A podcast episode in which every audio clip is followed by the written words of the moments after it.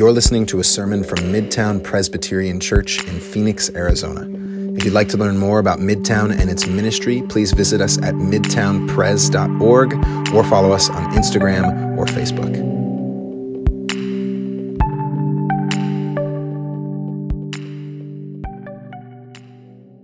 Friends, what do you do with your emotions? What do you do with your emotions? In general, most of us have been taught two different ways to respond to emotions when they come up in us. They form sort of a spectrum that most of the world tends to fit into.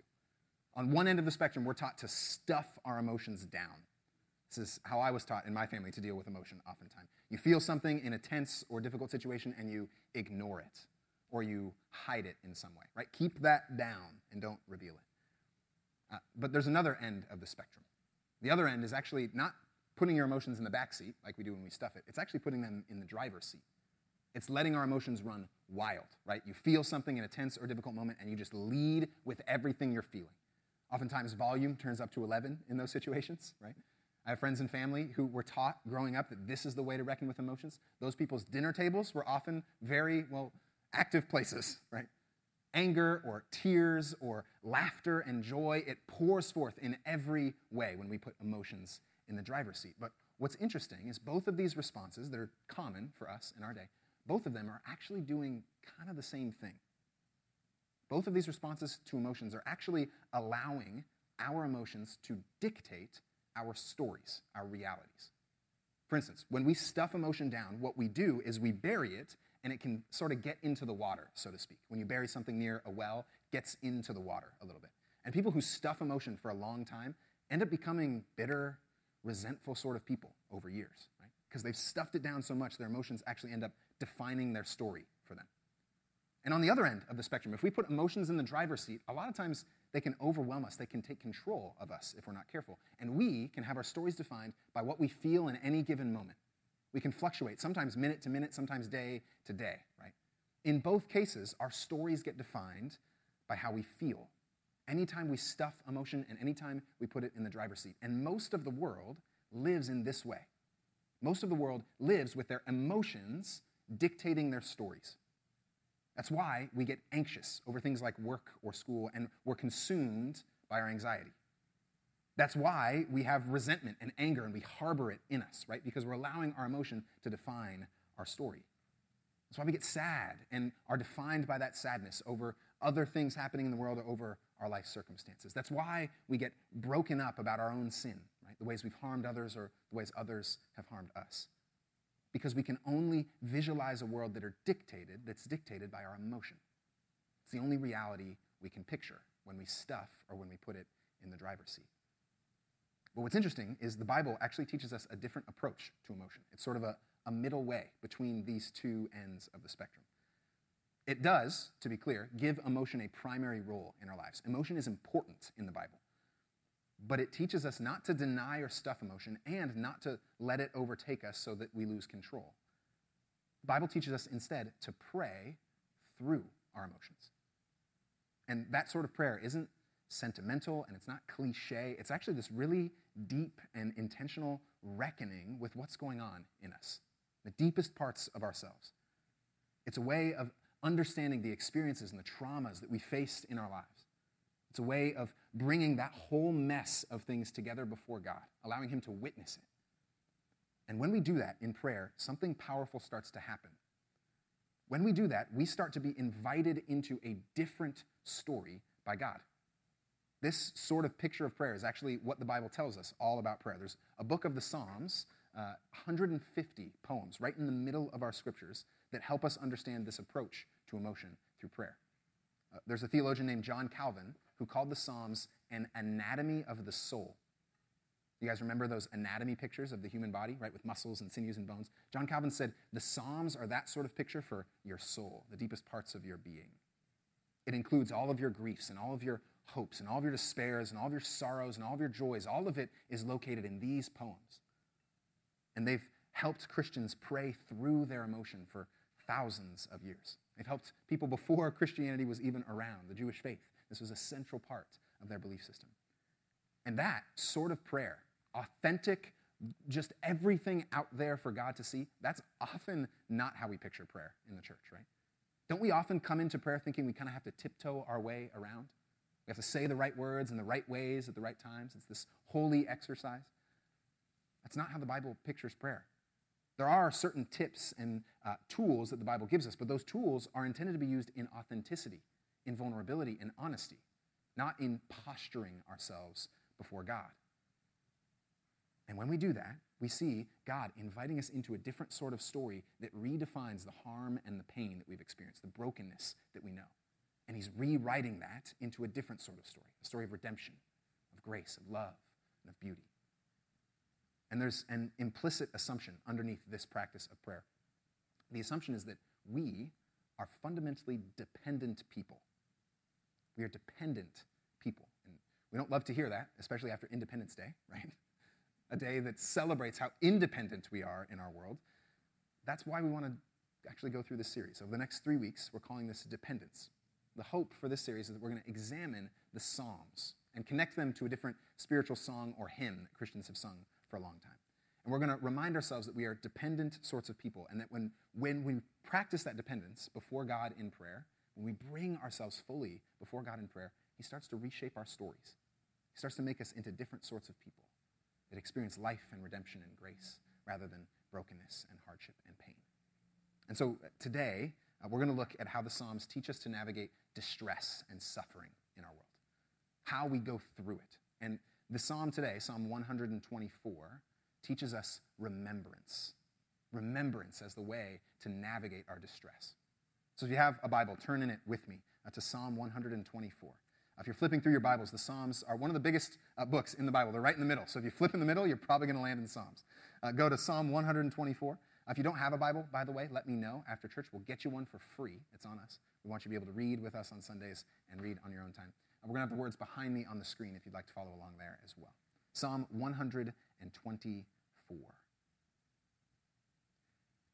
If it had not been the Lord who was on our side, let Israel now say, if it had not been the Lord who was on our side when our enemies attacked us, then they would have swallowed us up alive when their anger was kindled against us. Then the flood would have swept us away. The torrent would have gone over us. Then over us would have gone the raging waters.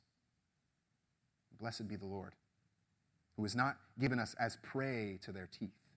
We've escaped like a bird from the snare of the fowlers. The snare is broken, and we've escaped. Our help is in the name of the Lord, who has made heaven and earth. This is the word of the Lord. Thanks be to God.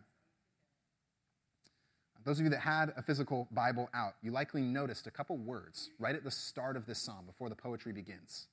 Did you notice those words? They're in italics. Anybody see them? Know what they said? Who wants to be the right answer? Give me a right answer. What are the italicized words?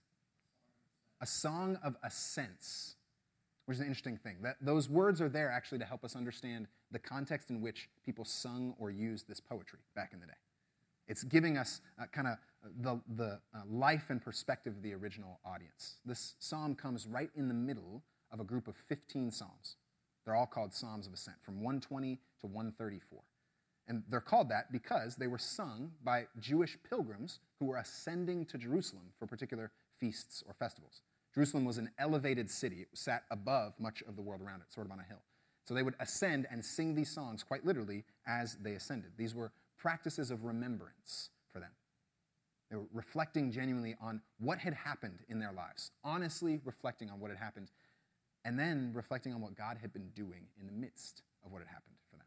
They're looking at the pain and the agony they had faced, and then examining what God had done in the midst of it. And right here, this psalm is teaching us that this prayer of remembrance is actually a way to navigate distress for us when we face it in our lives.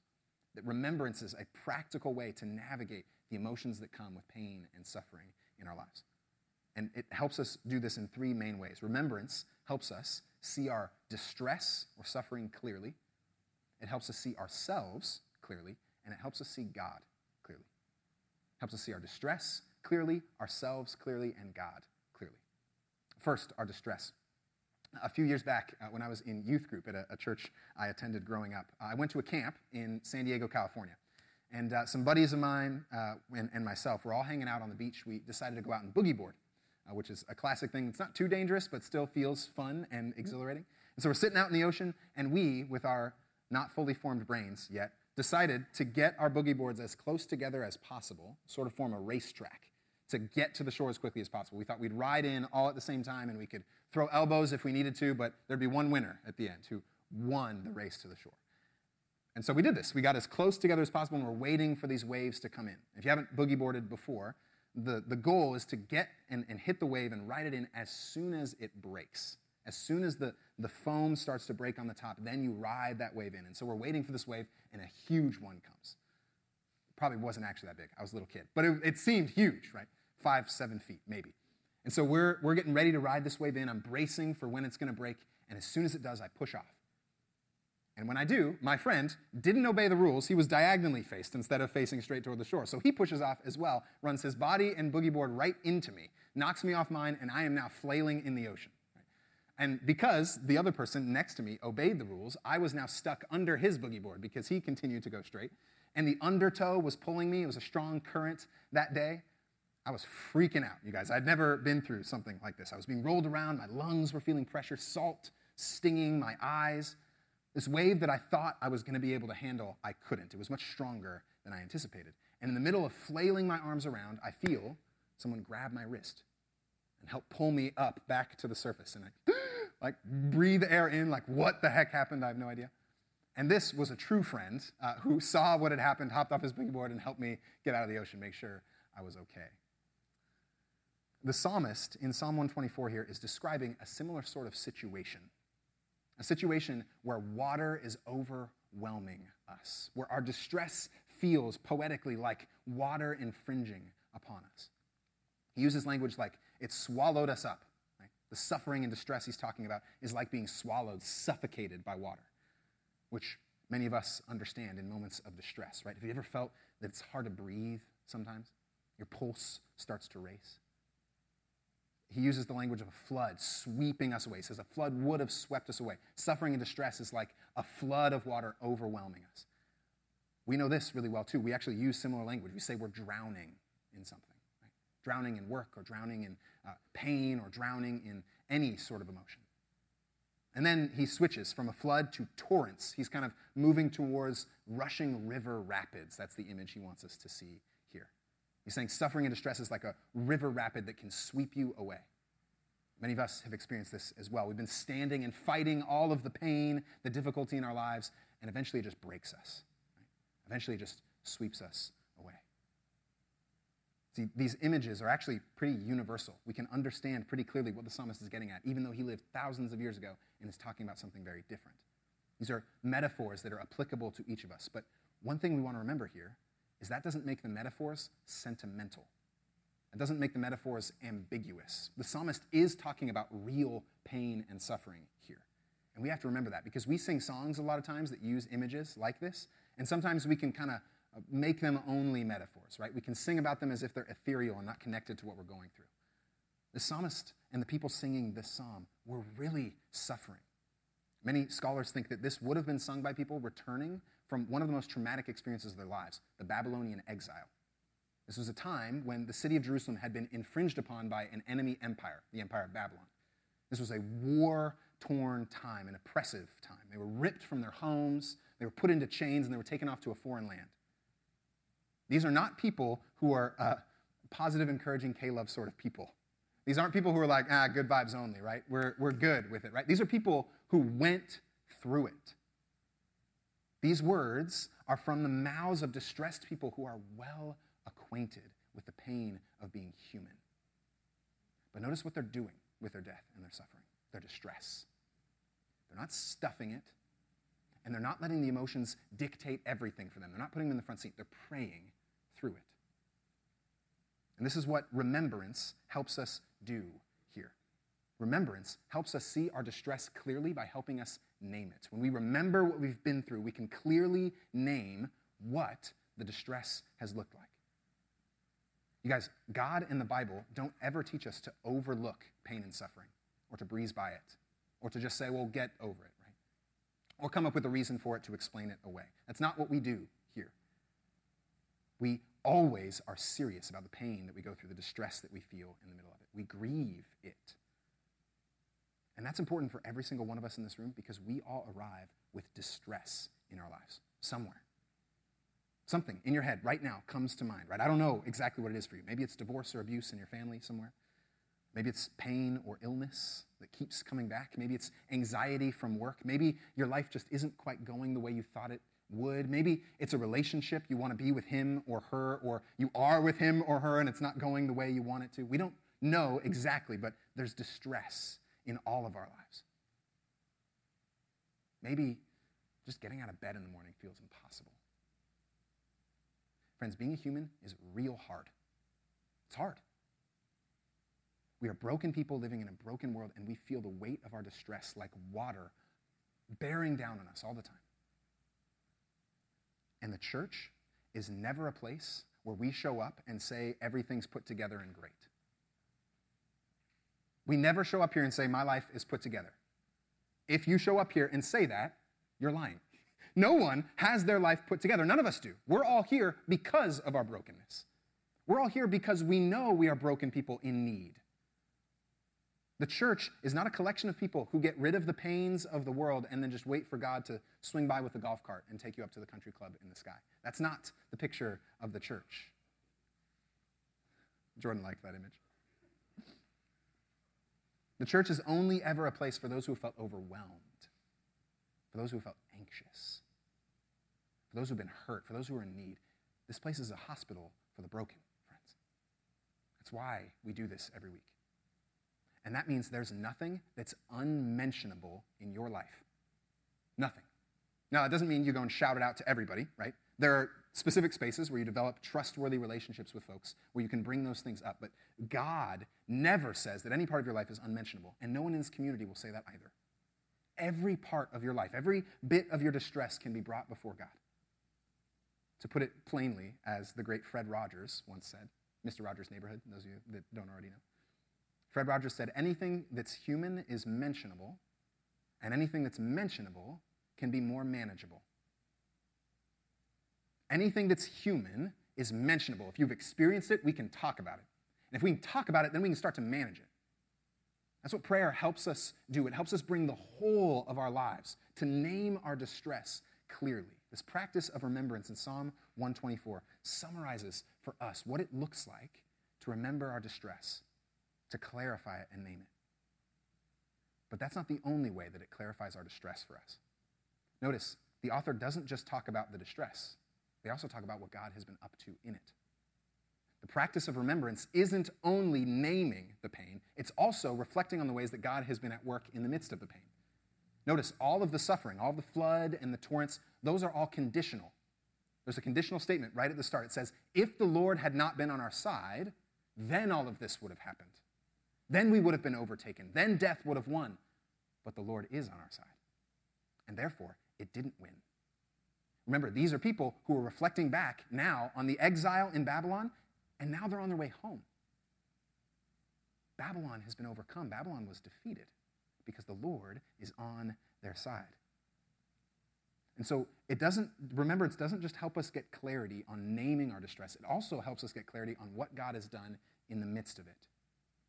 And that's crucial for us as well because it's really rare that we get clarity on our distress in the moment. It's really rare that when we're in the midst of experiencing agonizing pain or suffering in our lives, it's very rare that we know exactly what God's going to do with it. It's very rare that we know exactly what's going to come of things, right? We can only understand that when we remember, when we look back. It's only in reflecting that we can recognize God's presence in our lives. That's what we practice together in the Examen, reflecting where God has been at work. There's a philosopher named Soren Kierkegaard who put it this way. He said, Life can only be understood looking backward, but it must be lived looking forward. It can only be understood looking backward, but it must be lived looking forward. And remembrance gives us clarity on what God has been doing in the past. It helps us look backward to see what God did in the midst of our previous distress. And then that actually enables us to encounter distress as different people today because we remember what God has done before. An example of this in my life. Uh, little over, let's see, little under a decade ago, Uh, my dad passed away from pancreatic cancer. I was a teenager when it happened, and it was one of the most distressing times in my life. One of the hardest things I've ever been through. And I can tell you that in the middle of it, I had no idea the significance of what God was going to do there. Just felt really hard. And at times, to be honest with you, didn't feel like God was around. Didn't feel like God was really present with me in it. But in remembering, in looking back on what God was up to there, I see in the voices and lives of people who surrounded me, who grieved with me, who loved me. I see in the years since the ways that I've been able to enter into other people's suffering differently because of what I've been, to, been through. I see all of the things that God has made me passionate for in my life. Many of them arose from that situation. And that's not because that situation was good. It was not. It was terrible. But that situation was formed and used by God to do something powerful in my life. And now I become a more hopeful person, less cynical. I become a more gracious person and less legalistic. I become a more loving person, not someone who's hateful, hopefully. Some of you are like, I don't know about those things, right? You should have seen me a decade ago, right? God has shaped bits of my story, and my remembering is the only thing that allows me to see that. I couldn't see it in the moment.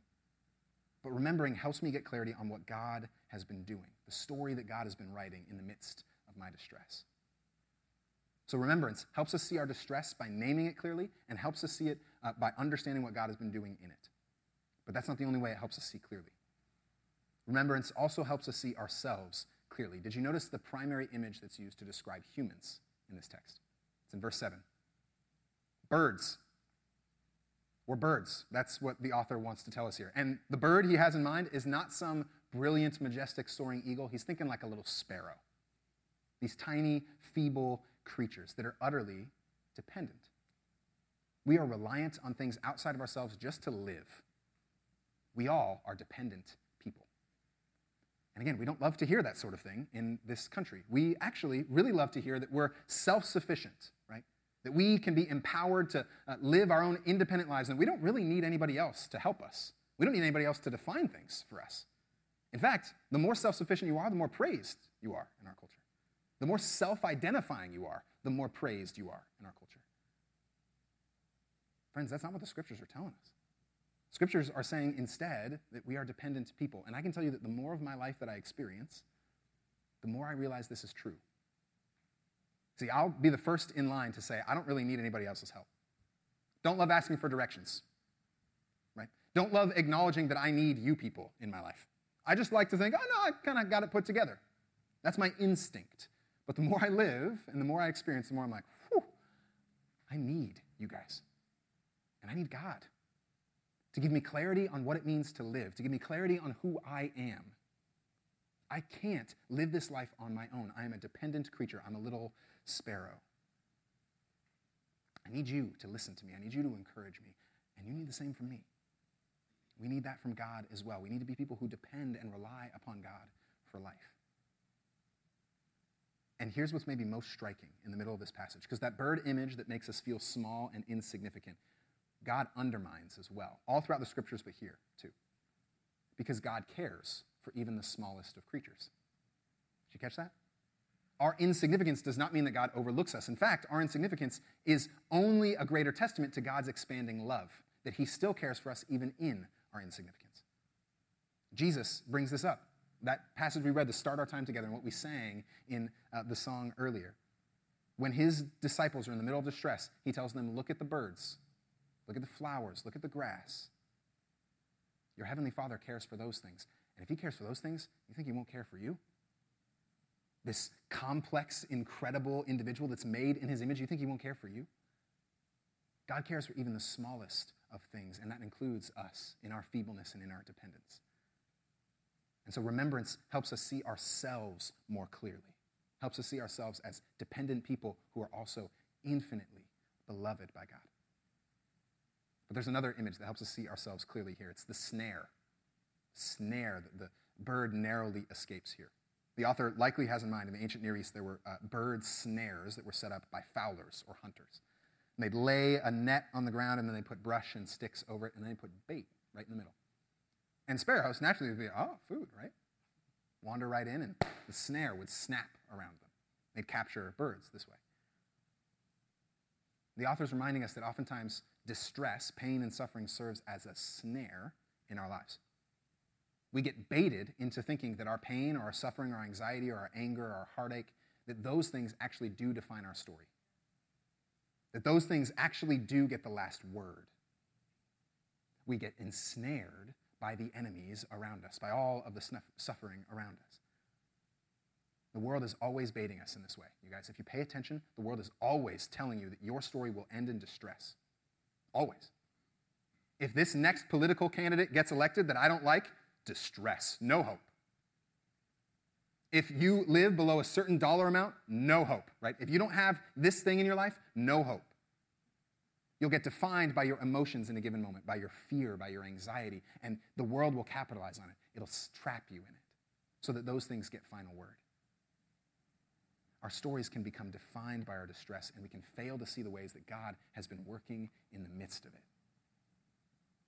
And so not only are we reliant and dependent creatures, but we also are creatures who can get baited really easily. And we have to continuously remember what God has done and who God is in order to avoid the bait.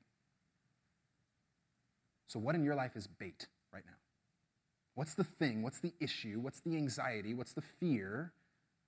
What's the distress that's threatening to ensnare you? Threatening to say that this is what your story is and this is how it's going to end. The snare here is helping us see ourselves more clearly by showing us that there's a way out. There's a way out of the ways that the world baits us into hopelessness and despair. So, remembrance helps us clarify our suffering, see our suffering clearly, see what God is doing in the midst of it, and then it helps us clarify ourselves, who we are, and the ways that we can maybe get trapped by other messages in the world. But there's a third way that remembrance helps us see more clearly it helps us see God more clearly.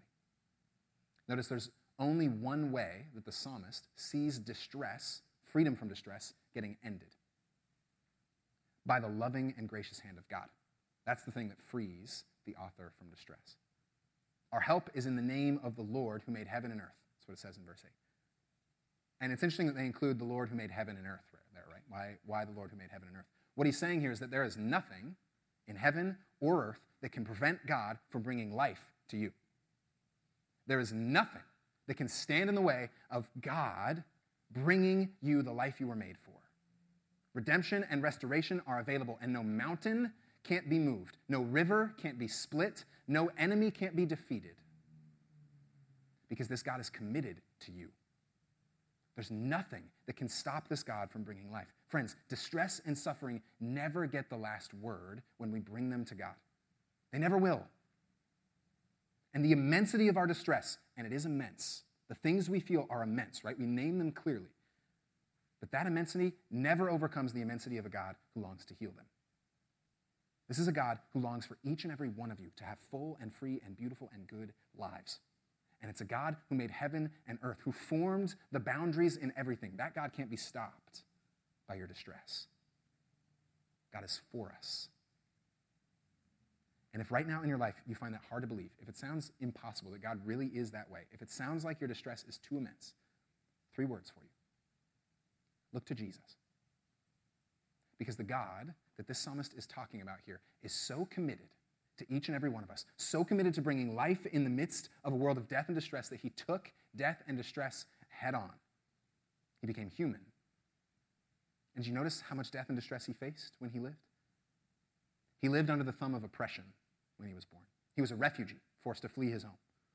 He was a day laborer who was overlooked by society. He was an insignificant man from a no name town. He was rejected by his friends and neighbors. He was ignored by those he loved. He, was, he grieved when he lost friends. He was brutally executed in the public by the cops. That's the Jesus that we follow. That's the God that the psalmist is talking about. There's no distress and no despair that that God will not step into in order to bring you life. And that's a God who left distress and death and suffering in the grave. He left it there. This is a God who rose so that we could rise out of it, a God who brought life so that we might have life. Friends, Jesus is the perfect imprint, the identical nature of God in human flesh so that we can see him and know who he is. And so, if ever there's a time in your life where it feels like distress is infringing upon you, where it feels like the waves are too big, remember the person who grabbed your wrist the person who grabbed the wrist of every person, the person of Jesus.